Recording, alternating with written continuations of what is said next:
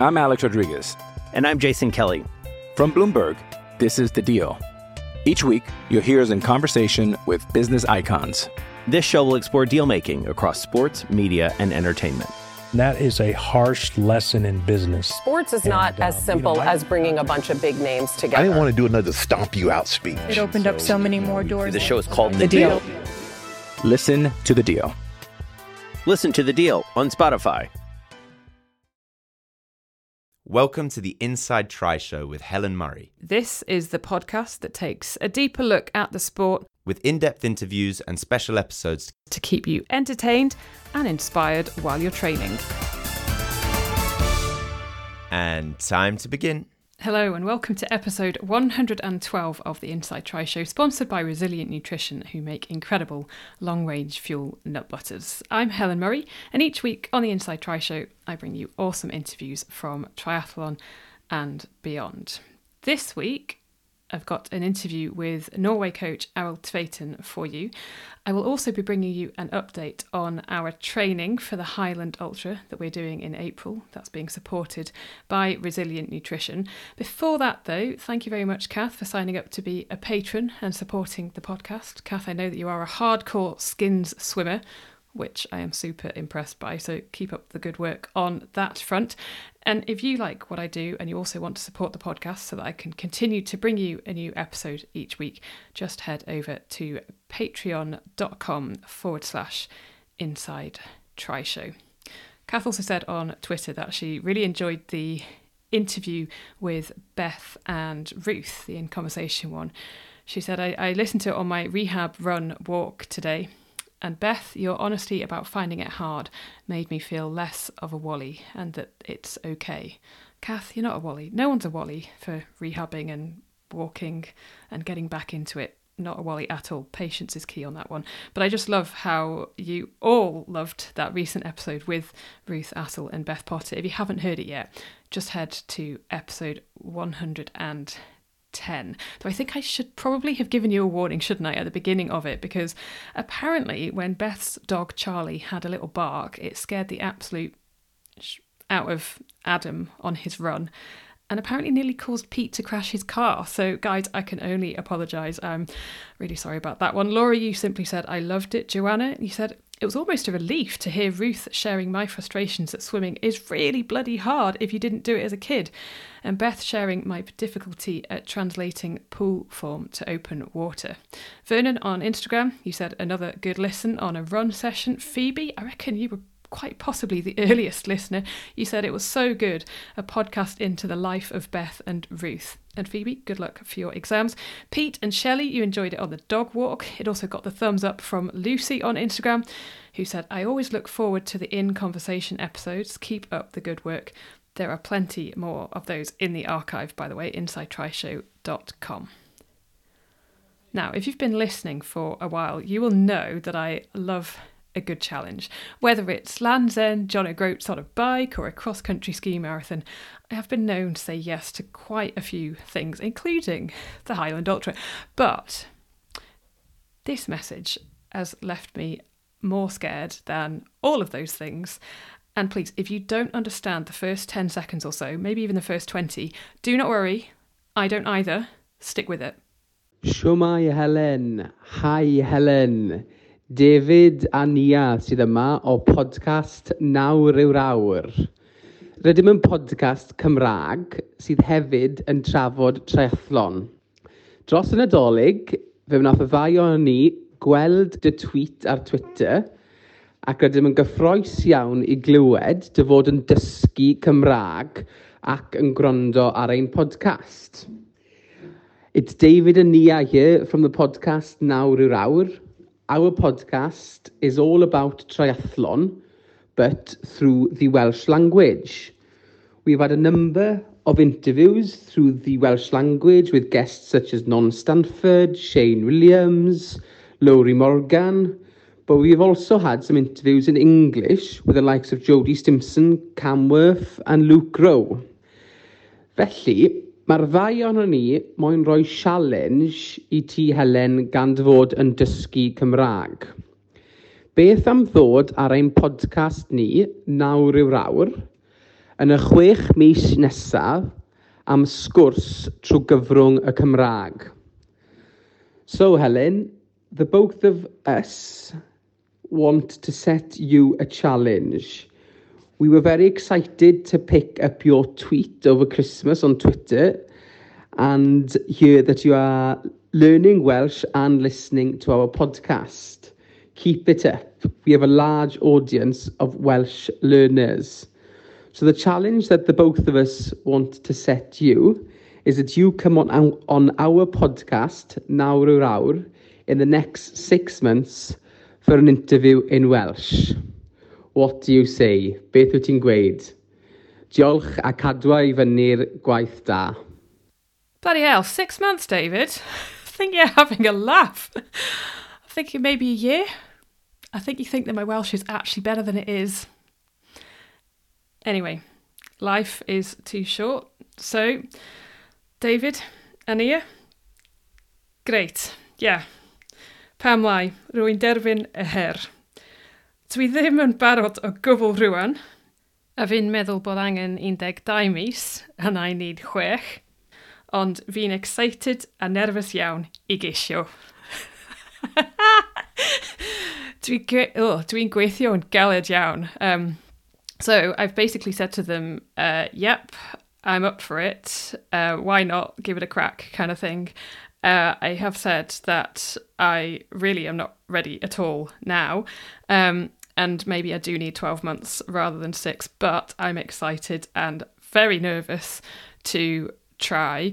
So, God, I'm back on the Duolingo. I'm doing Welsh class once a week. I have listeners Nia and Lowry being absolute megastars and not minding all of my annoying questions about Welsh, which is, oh, they, I can't explain just how helpful that is being. But seriously, I have my work cut out with this one.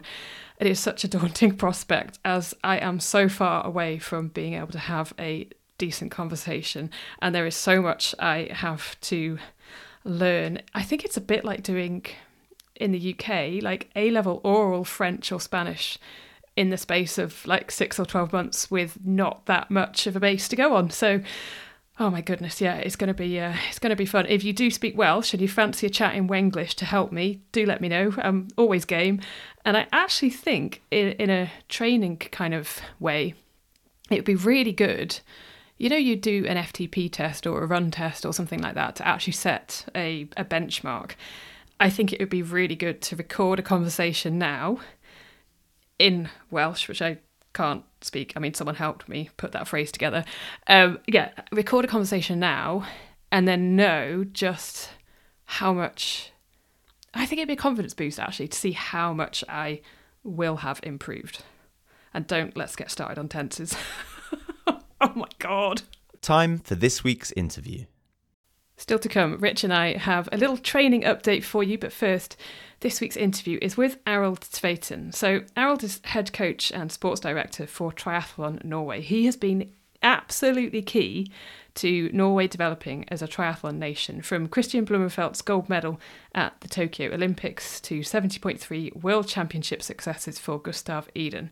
So I pick his brains about coaching Kristian and Gustav. We find out more information about preparing for the sub 7 attempt and why he believes that Kristian Blummenfelt has a great chance at it. There is so much interesting stuff in here. Arild Tveiten, uh, welcome to the Inside Tri Show. How are you, Arild? Oh, hi, Helen. Thank you. I'm doing well, and thank you for having me.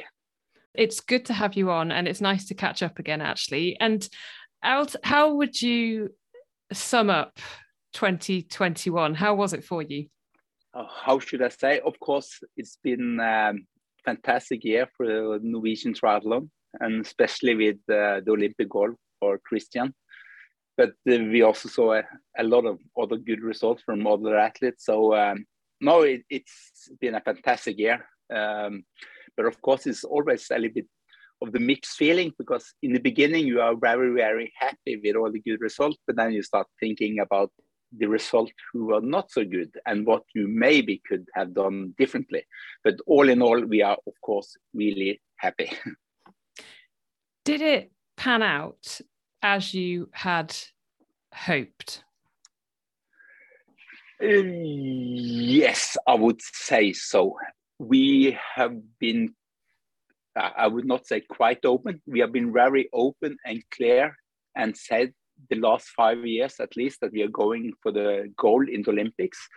So um, when we achieve that goal, that's of course that we have done what we what was the target for, for this year. So yeah, yeah. So so, so that was good. But um, on the other hand, out of the four athletes we have in the Olympics, uh, we see that the other three maybe didn't have the best race of their life, and that is something that we, of course, want to address to see if we can do better and it was a little bit disappointed that we didn't qualify the mixed relay but uh, we knew that the chance to get in the relay team was really really small and but we fight well and was fourth in the qualification race where we needed to be top three so we were actually quite close to that but in the end yes olympic gold which was the goal was of course fantastic and a dream come true for the whole team and can it be repeated again? Will it be repeated, Arild, in um, in Paris?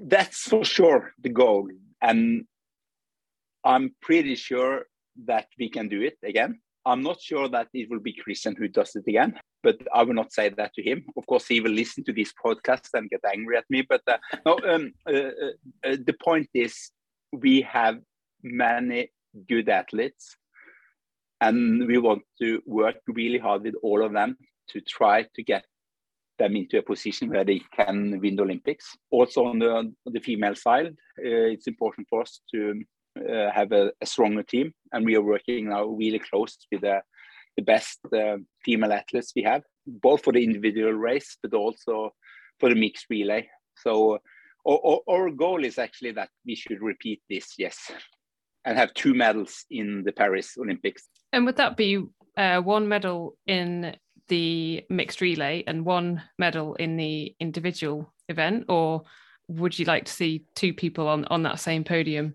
Um, I'm going to say in the men's race because obviously we know that the men's Norwegian, like the Norwegian men, are are very very strong. For me, it's I don't care. Just, just to get the medals, we take it as it comes, and uh, if we get two men on the podium, we can still fight for more medals in the mixed relay. So, but no, but but in the end, if you're able to fight for two medals, we will be really really happy. And in the end, it doesn't matter where it come from. But uh, I have to say, from my perspective as a coach for the and sport director for the whole team, to succeed in a mixed relay, which is uh, yeah, something that all the country are focused a lot on um, and want to achieve the gold medal or get a medal. Uh, that will be the ultimate dream for us. And why so important? Both because it's a team event. The Norwegian national team are everybody knows that we train together, we have worked together as a team uh, also in the daily basis of training. And for us to achieve that, uh, to have a team together uh, and fight for a medal together, that is really important. It is also important that we don't have so many uh, women on, on or on the national team or doing the triathlon in Norway. And I know for sure that it will be really important for for, for developing new athletes uh, on, on, the, the women's side that we will succeed on the mixed relay team because we will put a lot of effort on working on the women uh, toward the Paris Olympics. And yeah, that is the two main reasons. I know they they've recently announced that the order for the mixed relay will change. Do you think that will make a difference? Yes, I think it will make a difference. And um, it's not that I have thought so much about how it will make a difference, but it add an add another perspective of, of the race and uh, the the order who has been up until now. It's been quite clear for us how we we need to to place out our our athletes, but then now with the different order, and we have the woman who will fight for the have the last leg. It will it, it will be different, and I hope it will be different in a way that it benefit us. But uh, I, I, I like that they doing that because now we and every country need to think a little bit different and it, it will be a, another kind of tactics uh, we, we need to use. And um, i think that adds something to the sport. And i think it's a good move for the world triathlon to do it that way.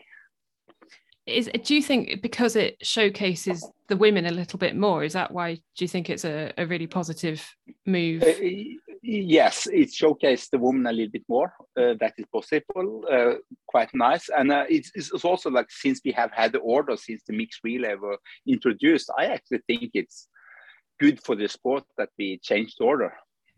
And uh, I, I, I, like the way the world triathlon thinking about that. And uh, it, it's it's right for the sport to do it that way. Was Tokyo and the the Tokyo Olympics was it like a big sort of Rubik's cube for you? Was it almost this amazing puzzle and and trying to fit everything together to complete it and to reach that goal of getting that medal? Yes, I, I, would say so. Um, first it was postponed for everyone. Uh, we knew we had uh, the heat, we had um, a different kind of preparation than was needed to this race and any other races. And for us, who's also working quite scientific, it was a huge challenge and a lot of small pieces and puzzles that we needed to put together.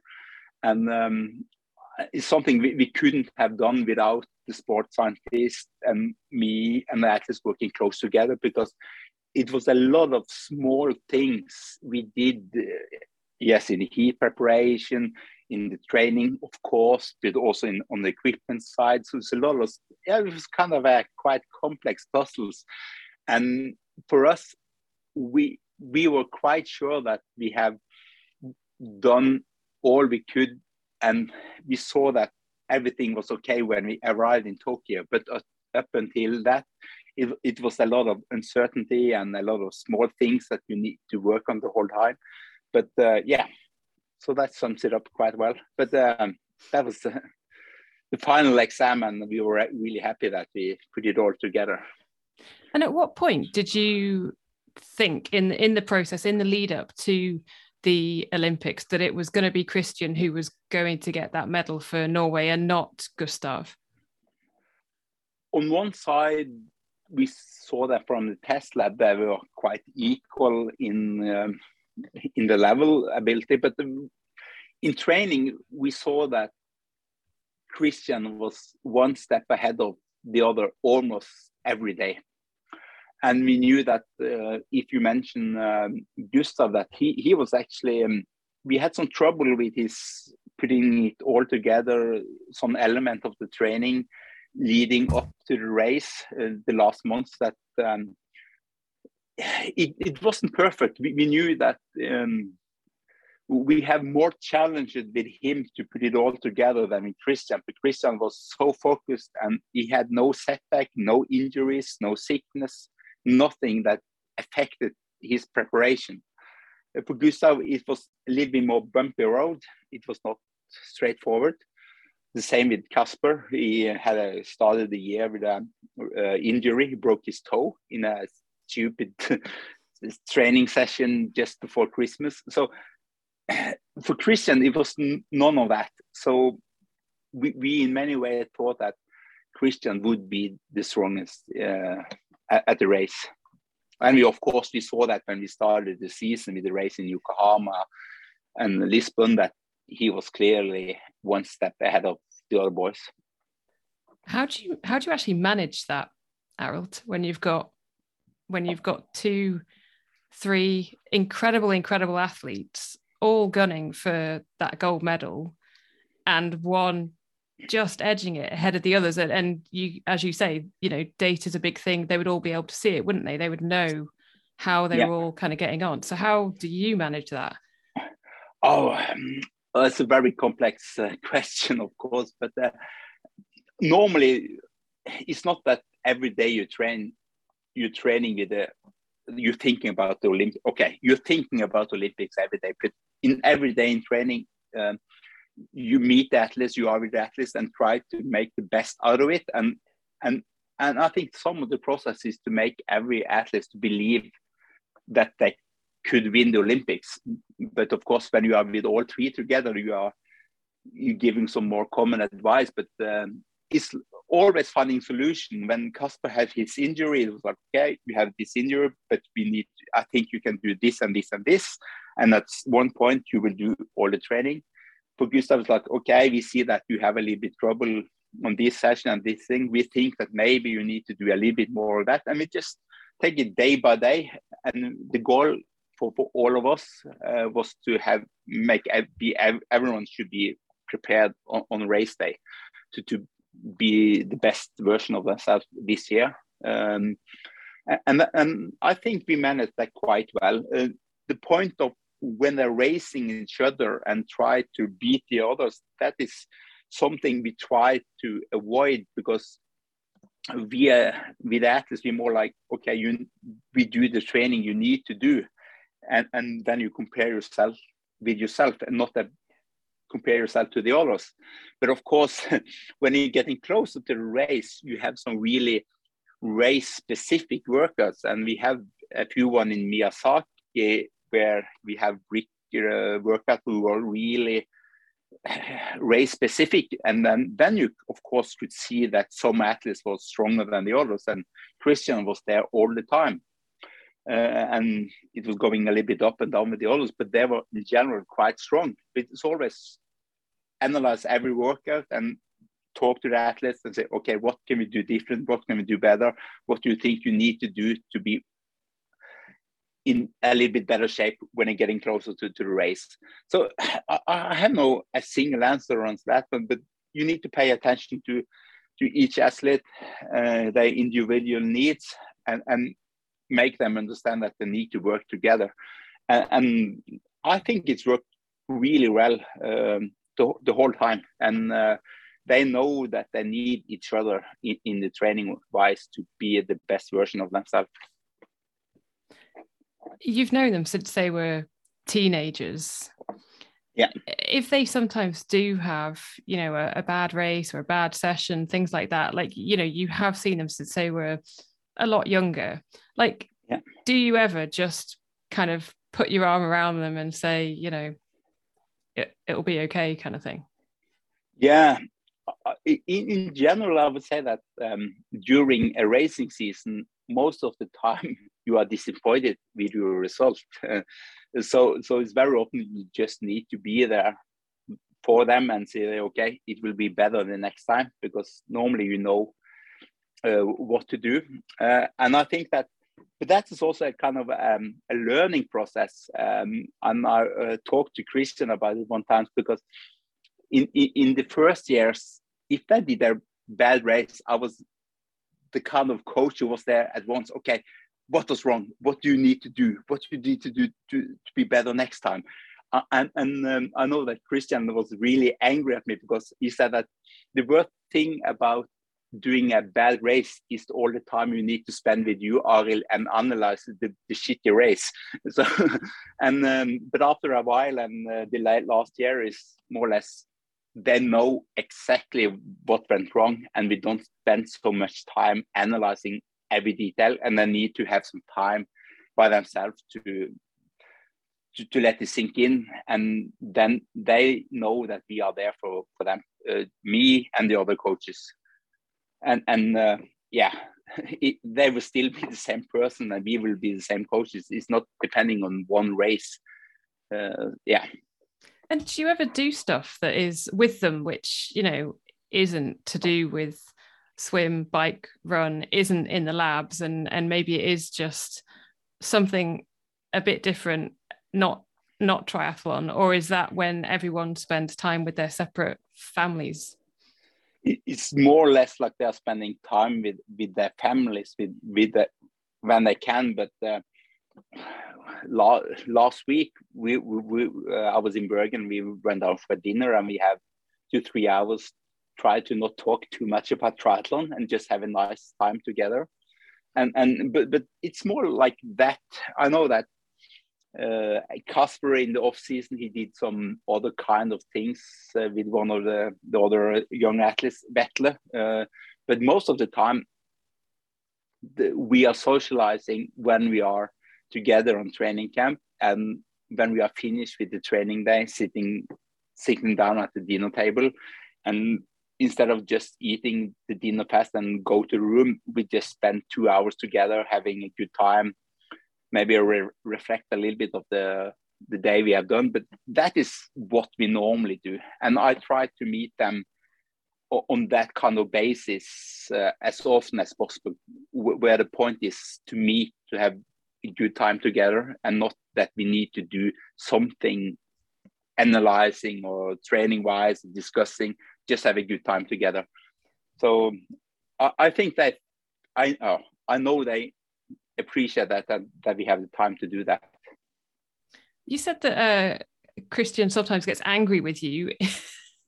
yeah. is that is that just his character?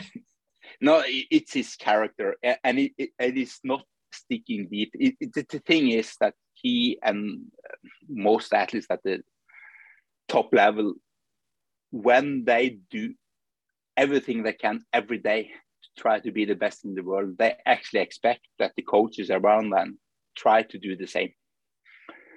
And if you don't deliver on that, then you actually deserve that someone tell you that you need to get more serious. But uh, but it is mostly that um, if you are tired in training and and or tired uh, after a race, you have done a bad race, it's not the time that you maybe should have deep conversation about with anyone. so uh, I really understand when he gets angry at me. That's uh, it, it goes both ways, and uh, but it's not sticking deep. No, that's that's good, and I and I imagine um, over the last what eight ten years, um, it has been you know there's been probably lots of ups and downs like there is in any normal um relationship. On a completely different a different question. Yeah. right honest honest honest thoughts. And uh, someone there's one listener who i know would kill me if i don't ask you this. What were okay. your honest thoughts when you saw the tri suits I, I, I, honestly I love them. I knew that it could be controversial, but uh, it was exactly how we wanted them to be. So um, I liked it because I, I, knew the process behind and I knew that it should be like this. I knew that was wasn't the nice uh, suit, but it was the right suit for Tokyo. I, guess you won't be wearing the equivalent for Norseman when you do Norseman next next summer.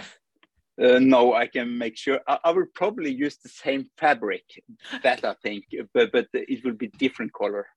And uh, the, the backstory of that is actually um, is that we have been racing with the Tokyo suit the whole season, but in blue color, and therefore no one has noticed it actually. That's a very, very good point. It's just then it went see through in Tokyo. yeah. it just changed the design for the Olympics. so will, will you be wearing then the blue one then? Will you be wearing a similar blue one for, for Norseman? I think I will. Uh, I will see if I have a special uh, sport directed design for the Norseman. I like it. What additions would that have?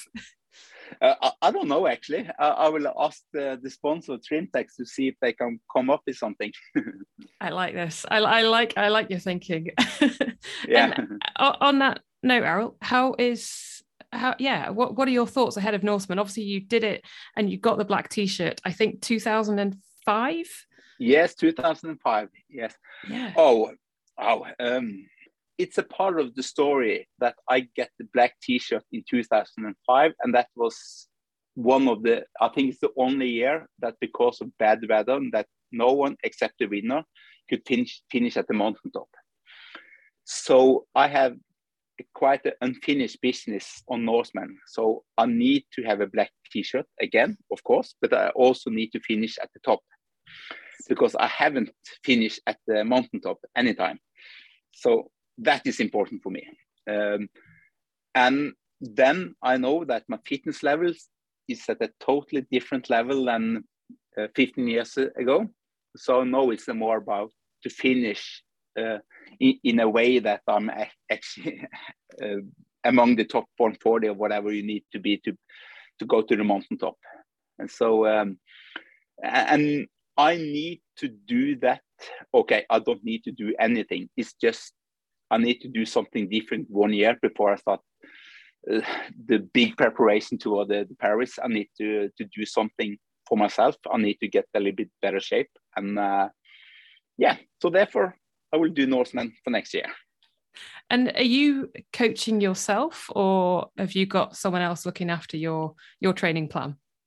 Uh, I, I, will coach myself, but uh, I'm the kind of coach who said that uh, do what I said, not what I, what I do. So I will probably have trouble by with doing what I should do. Now. Um, uh, I, I, know what to do and what to prepare for the race, um, but I have so many other things to do in life. It's very difficult to to put, put in the time, but I know what I need to do, and I know that when I'm getting closer to it, I will be as prepared as I can be. So I need I coach myself. Hey, it's Kaley Cuoco for Priceline. Ready to go to your happy place for a happy price? Well, why didn't you say so? Just download the Priceline app right now and save up to 60% on hotels. So, whether it's Cousin Kevin's Kazoo concert in Kansas City, go Kevin, or Becky's Bachelorette Bash in Bermuda, you never have to miss a trip ever again. So, download the Priceline app today. Your savings are waiting. Go to your happy place for a happy price. Go to your happy price, Priceline. I'm Alex Rodriguez. And I'm Jason Kelly. From Bloomberg, this is The Deal. Each week, you'll hear us in conversation with business icons. This show will explore deal making across sports, media, and entertainment. That is a harsh lesson in business. Sports is and, not uh, as simple you know, as bringing a bunch of big names together. I didn't want to do another stomp you out speech. It opened so, up so many more doors. The show is called The, the deal. deal. Listen to the deal. Listen to the deal on Spotify. And who who will your um the person because if you are going up the mountain, you need you go with someone else, don't you? So who who will that other yeah. person be? Um, I haven't uh, um, decided yet. Oh. Um, uh, yeah, it, um, I have a lot of friends who can do it to me. I, I also have um, a good friend, um, a former Japanese head coach and now uh, retired coach. I said that I invite you to Norway, but then you need to to support me on Norseman. So uh, I will see if he takes the challenge. That's uh, Patrick Kelly, Canadian uh, guy who, who has been uh, the head coach for the Japanese team until the Olympics. So maybe okay. he's yeah, uh, that would be great if he comes. But uh, but then I have a few friends who can do it with me. I'll, I'll put my name in the hat, Arild, for yeah, way, yeah, way, yeah. If, way if, down your list. If you need someone, I'll be at the bottom yes, of your list. But yeah. a pleasure. You're welcome. Thank you. that would be um yeah no I mean I one day I'd be well up for it. Um, moving on to sub seven project. Arild, yeah. what? Uh, yeah, does it excite you? What are your thoughts about that? Um, yes, um, it excites me. I, I know that um, for Kristian is really important. Uh, it's not that for he it's yeah it's it's about a challenge that you first time think that this is not possible. And then you start thinking about it and you knew it could be done. And and that excites me really really well. So um uh yeah i'm i'm yeah uh, and i think kristian will do it. Uh, i know that um uh, it's uh, the sports scientist uh, Olav Aleksander who's working closely with him now, and he's the right person to to follow Kristian on that journey. And uh, I, am following a little bit on the sideline and to see what I can do. And but but I like that kind of challenge. It's a little bit spe special, and it's maybe not. People say that it's a very special race. It's not normal triathlon, whatever. But it's challenge something in you, and also as a coach, you need to dig deeper into the science to to find out what you should do to actually try to achieve that. And I know that um, Olav Aleksander and Kristian is working really, really well together on that. And I know because we have been discussing some of the data that is knowledge they are getting now that is something that the whole team will benefit of uh, on the later stages also for the pre preparation for paris because they are digging so deep into the science and physiological aspect of of training that's um, a lot of new things and learning in, in, that process. And and that is something i really really uh, love the way they, they do it. And it, do you think that there is so if he you say he can you think he can do it?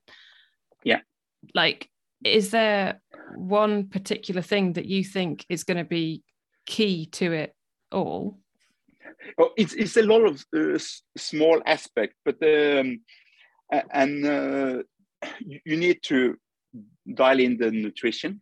Um, you need to have a especially on the bike you need to have a team of really really strong riders who are able to keep up the pace you need. But in the end Kristian need to, to run uh, at least 225 marathon.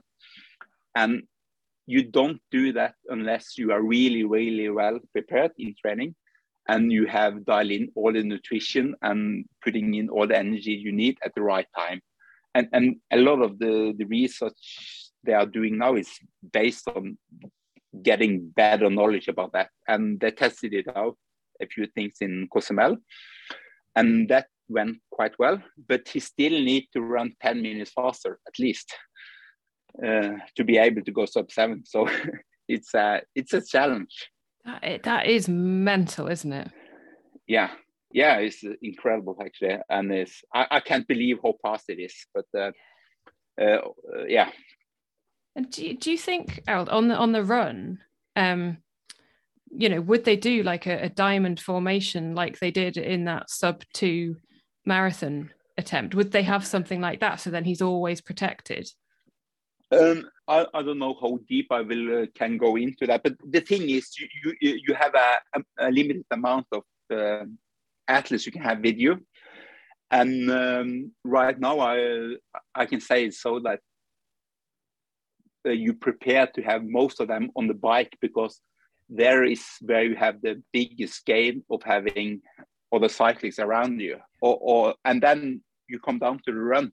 You don't have so many athletes you can use because i think you have limit of 10 um, so you, you cannot do in running the same way as i did with the um, breaking two hours uh, project.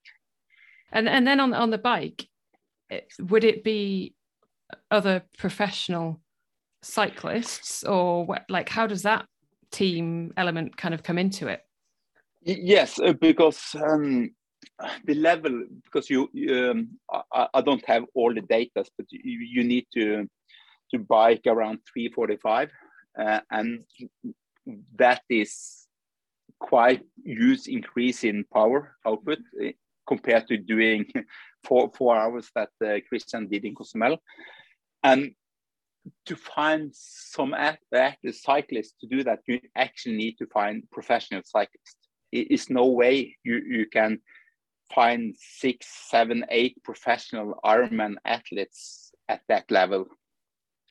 So you need to find some of the best professional cyclists in the world who actually have the time to prepare and are willing to prepare for that kind of race. Uh, and uh, also set up, yeah, and, and actually do it on, on the race day because this will be a quite hard effort for them too. Yeah, and has that been possible? Have, have there been people who have said, "Yep, we're willing to to do this"? Do you need to pay them a chunk of money, or or are they? Um, uh, I don't know in details how they do it, but the, the last time I heard when I was talking with them last week that they have more or less the athlete or the cyclist they need uh, for that race. Yes. Yeah, it must be pretty exciting to to be a part of it all. I think. Yeah, yeah, uh, it is. Um, but my part on that part is very little. I'm mm. just more a little bit on the outside and and and this uh, so so the most part is like Olav Aleksander and Kristian is doing uh, together. But of course, uh, I, I, know what they are doing and uh, how they prepare and what camps they go to and stuff like that. So it's really I, I really love to be at that part. I'm a, a little bit brick, little brick in the wall, not a, a big part. and when, when you saw Gustav do his Ironman debut in, in Florida, what was your reaction to that, given that he had been disappointed with his, his Olympics result?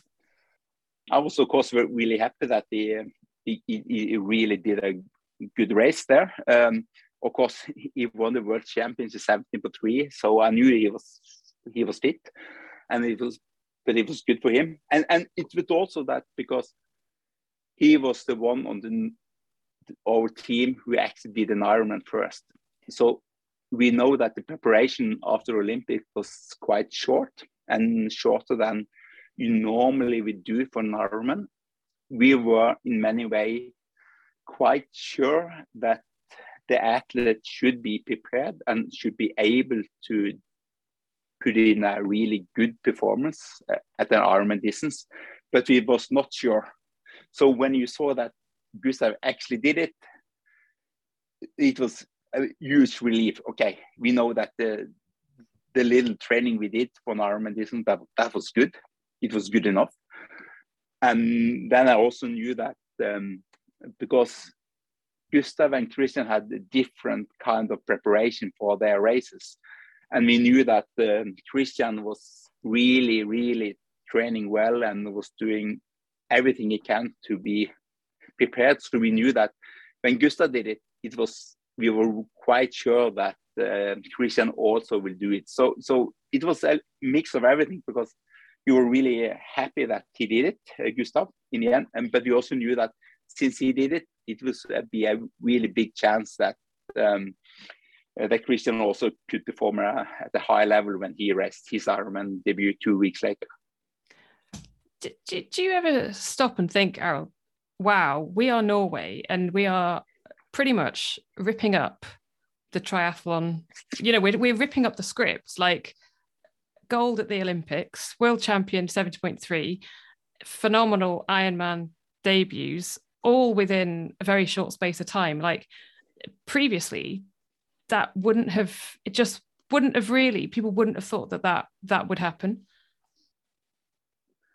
Uh, no, uh, I don't know. Uh, I'm more or less working from, I was not from day to day basis, but uh, I, I, don't think about that so much. I, I just try to work with athletes. It's all athletes. It's not only the one we're talking about now, but all athletes on the team to be at the best possible level and try to do what I can as a coach to help them to improve, or to the athletes I don't coach to work with their their coaches to, to get the coach to be as good as they can. And, and I'm, that is my focus. And, and when I have the results, we have good results. I'm of course really happy about that. But I don't think so much about it. I, I'm more like, what can we do next to be even better? How should I work with the next generation? Uh, how should I work with a woman on the team? So I'm always going forward, maybe sometimes a little bit too fast. So maybe I should take myself some time to sit down and relax and actually say, okay, this is good. You should be happy now. But uh, as a nature, I'm the one who's just moving forward all the time. So have have other yeah. people from other maybe other other countries, maybe other kind of top world class coaches, have they just said, you know, chapeau, that is that is amazing, and that wouldn't have been expected. Yeah, yeah. So of course um, you heard that from the other coaches, but um, I, I, also know that all the coaches at that, that high level they are working every day, and that it's it's a lifestyle for all of us. We spend enormous amount of time to try to be the best version of, of ourselves. So so you really appreciate when you get uh, other coaches who said, "Oh, I applaud you," and said, "This is good because I'm." They know what work you have been putting in, and I also know how they work to try to be the best coach for their athletes. And uh, yeah. do, do you ever share, I don't know, knowledge or do you ever uh, do you ever have chats with the likes of Dan Lorang? Um, I, I don't. Uh, okay, um, uh, I have talked to him a few times, but um, our sports scientist Olav Aleksander, he, he's a really close friend of Dan Lorang. So, so, so they're actually discussing a lot about uh, training and training philosophy. Yeah. So, so they actually know each other very well. Um, and um, I, I, I think that to be open to share your training philosophy, discuss it with others, it's a lot of learning that. And I think when you talk to other top coaches, that I think everyone is in the position where is no one think that I'm the best and uh, listen to me. Everyone is thinking, okay, I know what I can do, but I need to improve. I need to be better. I, I want to get this better knowledge about this by talking to him and her or, or, whatever. So it's always that they always want to improve, always want to learn. And you more you learn, you more you understand that you don't know. And, and I think that is some of the driving force to coaches who are really successful in the end. Um, that's a kind of driving force. And I know not so well Dan, but I know that he he's the same kind of character, and um, so many of the other coaches I know they are the same driving force uh, all the time. You you your life you weren't expecting to be uh, you weren't expecting to be in this position, were you? As you know, no. as coach. nope. uh, but no, I, here I am, uh, and uh, yeah, let's see how long. I don't know. it's mad, isn't it? How life takes us sometimes down paths that we weren't really expecting. Did you, for a while, did you have imposter syndrome? Did you think, oh, I don't know if I can do this? I was very uncertain if I should go into coaching and coaching professional young athletes. And the first three, four years uh, in, in my job, I was thinking, I'm sure that I what I do is good enough. Do I know what to do? I am is the way a coach athlete is that sustainable or everyone every year was thinking this is the end. Next year will be disaster. Next year uh, everyone will be injured or quit the sport or whatever. But after a few years you understand that okay this is maybe something i'm quite good at. But it's still i'm thinking how long should i do that? Because it's um, it's a lifestyle, and you spend a lot of your time doing this, and and you really enjoy uh, being on the road, being on camps, meeting the athletes. But on the other hand, you're having a family, you have uh, kids growing up, and it's a lot of things that you uh, put away a little bit on the sideline because of, of, your job. And sometimes thinking, ah, maybe I should just have a normal job, relax, and and do what normal people do. And, and, then I start thinking, okay, when was the last time I was working at the office? And I thought, oh, that, that was 20 years ago. Do I think I can do that? I thought, no, I cannot do it. It's okay, okay, maybe I'll just stick to the coaching uh, as it is because that may be a reason why I'm here now. well, I think it's your calling, Arild. I think you're doing clearly. You're doing a very, very good job of it. yeah, thank you. I hope so, but it always could be better. Arild is going to be back on the podcast next week as we will be taking a look at cross country skiing. oh, yes. You know by now, I, I like doing different stuff, um, not just swim, bike, run. So, Laura Philipp German superstar, is going to be on as well, as is Andrew Young, who is heading to the Beijing Winter Olympics for Team GB in cross country skiing. He was actually the first Briton to win a World Cup medal in cross country skiing, and it was great to get the lowdown from the elite end of the sport. So, yeah, that is going to be coming for you next week, like a, a triathlete's guide to cross country skiing. And what Laura says is really fascinating sort of ditching the typical winter training camp in the sunshine and actually doing it all on the snow. So again, it's a, it's going to be a good episode. I'm just telling you now, it's going to be a good one. Thanks for listening to the Inside Tri Show. If you want to get in touch or get a little bit more information on anything, then reach out to Helen on Instagram or Twitter at Inside Tri Show. So, to finish off this week, I thought I'd give you a bit of a training update for our three day ultra marathon in April, which is being supported by resilientnutrition.com, who make the amazing long range fuel nut butters, which are just brilliant for us endurance athletes. So, whether you're taking one out on a long ride, or you're heading into the hills, or you just want to pimp up your porridge in the morning and get some fuel into you before an early morning session. So, we did a big weekend the other day in our local hills, but while we slept in the comfort of our own home, our nutrition wasn't exactly your normal weekend fare. This is mad, right? So it's a Saturday night. Normally on a Saturday night, we'd probably be doing what Rich is about to do now, which is um, that is the sound of a bottle of wine being opened with the with the corkscrew and things. Should have a nice. There we go. So that bit would be standard. We also have the kettle on because there's the kettle boiling. Because this Saturday night we're not having nice home cooked food. We're having orange packets of Rich. What have you got? delicious, lightweight, freeze-dried spaghetti carbonara. Okay, and I've got in there chili con carne with rice. So these things are 800 calories each. And Rich, why the hell? I mean, I think it's quite funny because if we think back to a number of episodes ago, and Chris King says you're going to have a date night and you're literally going to be talking or eating expedition food. I wouldn't say we're having a date night right now, but we Mm. are. but that's what we're doing. so yeah, we we're trying to try the food that we think we might want to eat at Neudart. Um, not not so much just to see um, how well it fuels us, but basically to see whether it's tasty and something you can look forward to at the end of a long day out. And the, the sad thing is, that on Neudart, we're not going to be able to have this beauty of the of the red wine with it. So we're kind of doing a bit of, um, well, we're sort of doing a bit of practice, and then we're kind of not doing a bit of practice. Rich, what does that actually look like? I don't know. Oh, it's an oxygen absorber. Do not eat.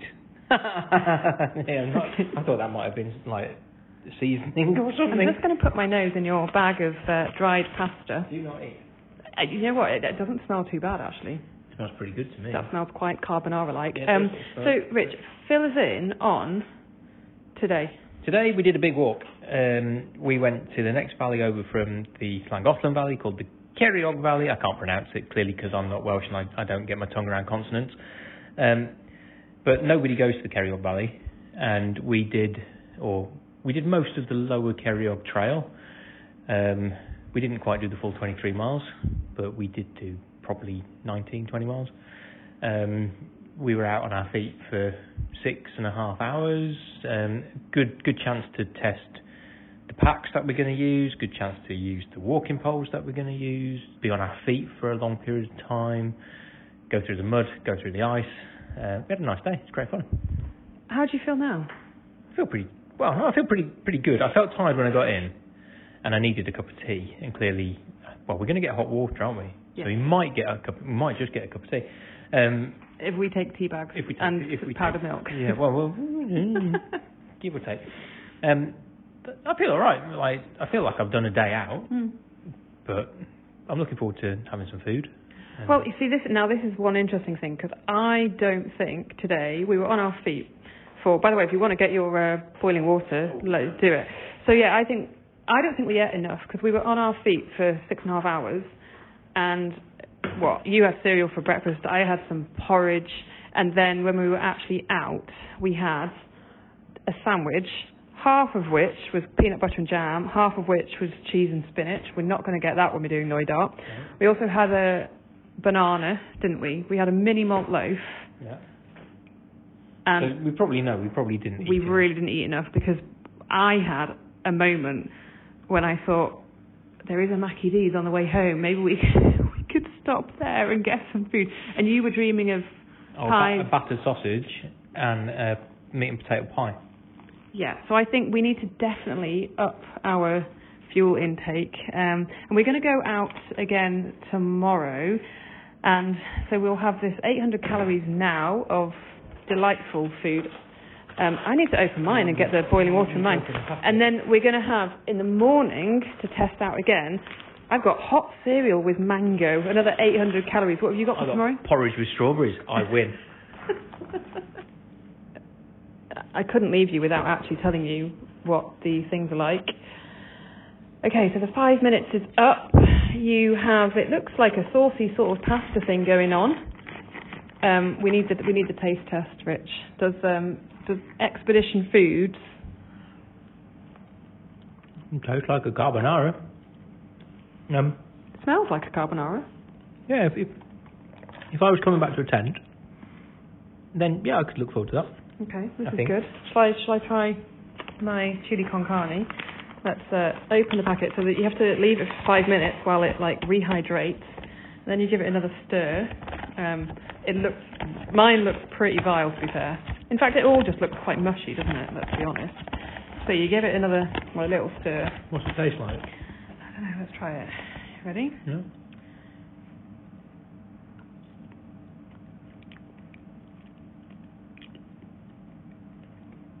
Don't know. Just a taste of. doesn't really taste as much to be fair. Hmm. Um, I think we might be putting a, a small salt. it doesn't really taste as much at small all. cellar. Like it's fine, but it, I mean, it just doesn't taste too much. But as you say, it's hot, it's calorific, and uh, and we're not fussy eaters, so it'll be fine, basically. Bon appetit. Remember, you can get 10% off Resilient Nutrition's long range fuel, the pouches, and the jars of incredible nut butter with the code INSIDETRI10 over at resilientnutrition.com. But that is it for another week. If you have enjoyed the show, please, please, please do share it. It makes a massive, massive difference. And if you want to catch up on sort of news that I send out. So I send out a newsletter every fortnight on a Friday morning. If you want to get that, then just head to insidetrishow.com forward slash links and you'll find a form there to sign up to that. Don't forget you can also get a discount at 33fuel.com. Use the code INSIDETRI33 and then comfuel.co.uk will also give you some money off with the code Inside Tri. That is it for this week. Happy racing, happy training, and we'll catch up again next week.